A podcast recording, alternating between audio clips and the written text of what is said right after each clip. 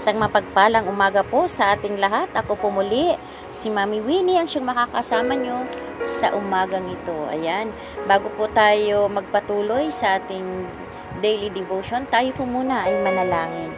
Ama naming Diyos na nasa langit, maraming salamat po sa umagang ito na binigay mo po sa bawat isa sa amin.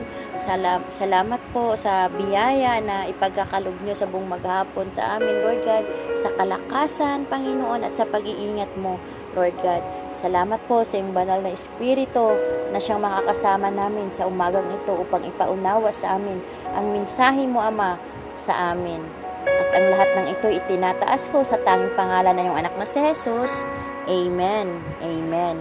Ang ating pong topic ngayon ay pinamagatan ko pong malaking sakripisyo. Bilang magulang ng ating mga anak, uh, tayo rin po, 'di ba, ay nagsasakripisyo sa ating mga anak.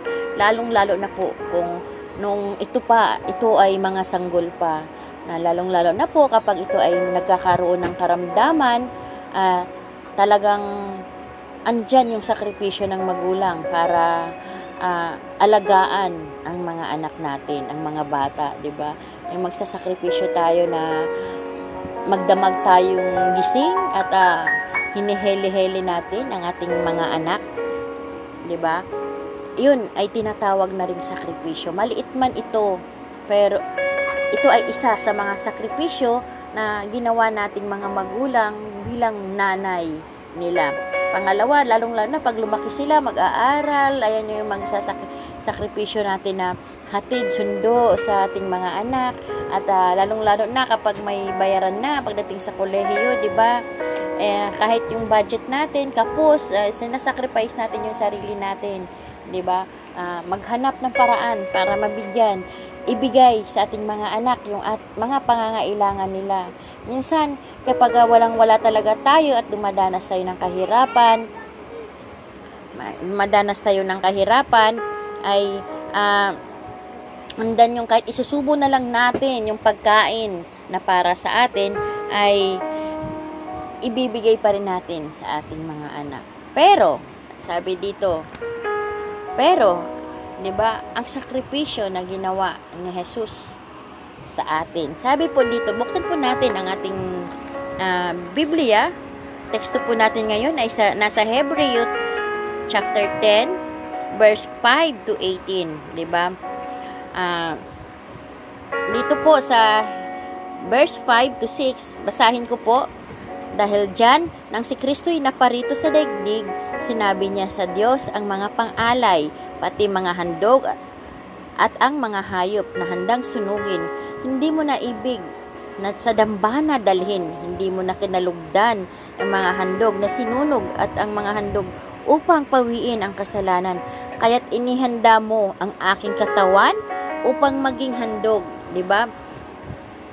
Si Hesus Kristo po yung nagsasalita dito na sabi niya yung pumarito siya, 'di ba? Inihanda ng Diyos Ama ang kanyang sarili, ang katawan ni Kristo para maging handog para sa ating lahat, maging sakripisyo sa ating lahat. Kaya sinabi niya doon sa verse 7, sabi niya, ako'y narito, O Diyos, upang sundin ang iyong kalooban. Amen, 'di ba? Na ayon sa sinasabi ng kasulatan tungkol sa akin, 'di ba? Ang galing ano. Pero tayo, likas sa ating mga tao, na kapag may may ultimo nga lang kawan natin magkaroon tayo ng kawan na ganito ganyan. Di ba minsan nagrereklamo pa tayo. Minsan ayaw pa nating umaten. Dahil napapagod ka ayun yung mga rason napapagod ka ang init-init di ba? Pero sabi ng Diyos ang kanyang anak ay inihanda niya para para magsakripisyo di ba? Ialay ang kanyang buhay para sa iyo sa akin at sa ating lahat na makasalanan. Sabi na sabi nga dito, sabi nga dito sa Biblia, pumarito si Jesus sa mundong ito para tubusin tayo, para iligtas tayong mga makasalanan. Hindi siya pumunta dito para sa mga banal, kundi sa ating mga makasalanan. 'Di ba? At sabi niya dito, sa verse 8, hindi ninanais na kalugdan ang mga alay at handog na hayop mga handog na susunugin. 'di ba? Mga handog dahil sa kasalanan kahit ito'y inihahandog ayon sa kautusan, 'di ba? Kapag nung araw, kapag ka, ikaw ay nagkasala, ikaw ay magkahandog ng isang hayop na isang hayop na malinis at walang kapintasan. Doon mo dadalhin ito sa dambana, sa altar upang sunugin ito bilang alay, 'di ba? Pero nung dumating si Jesus Christ, ang lahat ng ito ay wala na dahil ang kanyang anak mismo ang inihandog ng Diyos upang maging alay para tubusin tayo sa ating mga kasalanan. At sabi dito, at dahil sa verse 10, at dahil sinunod niya ang kalooban ng Diyos, tayo ay ginawang banal ni Heso Kristo sa pamamagitan ng minsanan at sapat na paghahandog ng kanyang sarili. Amen. 'Di ba? Sapat na handog Minsan lang niya ginawa ang paghandog, hindi pa ulit-ulit, 'di ba? Minsan lang niya inalay ang kanyang inalay ng kanyang ama ang kanyang sarili, ang kanyang buktong na anak para sa atin, 'di ba? Pero sabi niya ini sabi nga doon sa Galatia sabi doon sa Galatia 1:4 Tingnan po natin. Sabi dito, inialay ni Heso Kristo ang kanyang sarili dahil sa ating kasalanan ayon sa kalooban ng ating Diyos Ama upang mahango tayo sa kasamaang naghahari ngayon sa sanlibutang ito. Grabe ano, yung sacrifice ni Jesus sa atin, 'di ba? Yung yung hindi kayang pantayan. Yung yung sakripisyo natin na magulang sa ating mga anak, wala 'yun, katiting lang 'yun sa ginawa ni Yesu Kristo sa buhay natin, sa ating lahat. Bakit? ultimong paghampas lang, 'di ba? Paghampas lang yung latay na dumampi sa katawan ni Yesu Kristo ay yung halos matanggal na pati laman na dadala na, 'di ba? Yung sakripisyo niya, grabe. Hindi natin kayang pantayan yung sakripisyo na ginawa ng anak hindi natin kayang pantayan yung ginawa ni Jesus para lang tubusin tayo, para lamang iligtas tayo. Amen. Sabi nga, nakakaantig ng damdamin ang pagsasakripisyo ng buhay para sa iba. Pero walang hihigit sa sakripisyong ginawa ni Jesus. Sinabi sa Biblia na si Kristo ay minsanan, minsan lamang naghandog para sa mga kasalanan at iyo'y sapat na pagkatapos ay umupo siya sa kanan ng Diyos sa pamamagitan lamang ng isang paghahandog ay kanyang ginawang ganap magpakailanman ang mga nililinis ng Diyos. At sabi niya doon, 'di ba? At doon mababasa natin 'yon sa Hebreo 10:12 and 14, 'di ba? Sabi doon sa 12, ngunit si Kristo ay minsan lamang magha- naghandog para sa kasalanan pagkatapos ay umupo na sa kanan ng Diyos Ama, 'di ba? At sa 14 sabi niya, sa pamamagitan lamang ng ginawa ng kanyang ginawang ganap ang magpa ganap magpakailanman ang mga pinaging banal ng Diyos. Amen. Diba? At uh, sa 15, sabi niya, ganito, uh, ang Espiritu Santo ay nagpatutuo rin sa atin tungkol dito. At sinabi niya doon sa 16, ganito ang gagawin kung kasunduan sa kanila.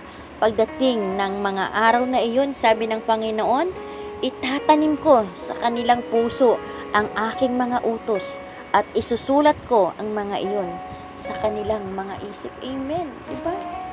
Grabe yung ginawang sacrifice, walang katulad, walang kapares. Ang sakripisyong ginawa ng Diyos sa atin. At sinabi nga na ni Apostol Pablo sa mga mananampalataya sa Galacia na inialay ni Jesus, ni Heso Kristo ang kanyang sarili upang mahango tayo.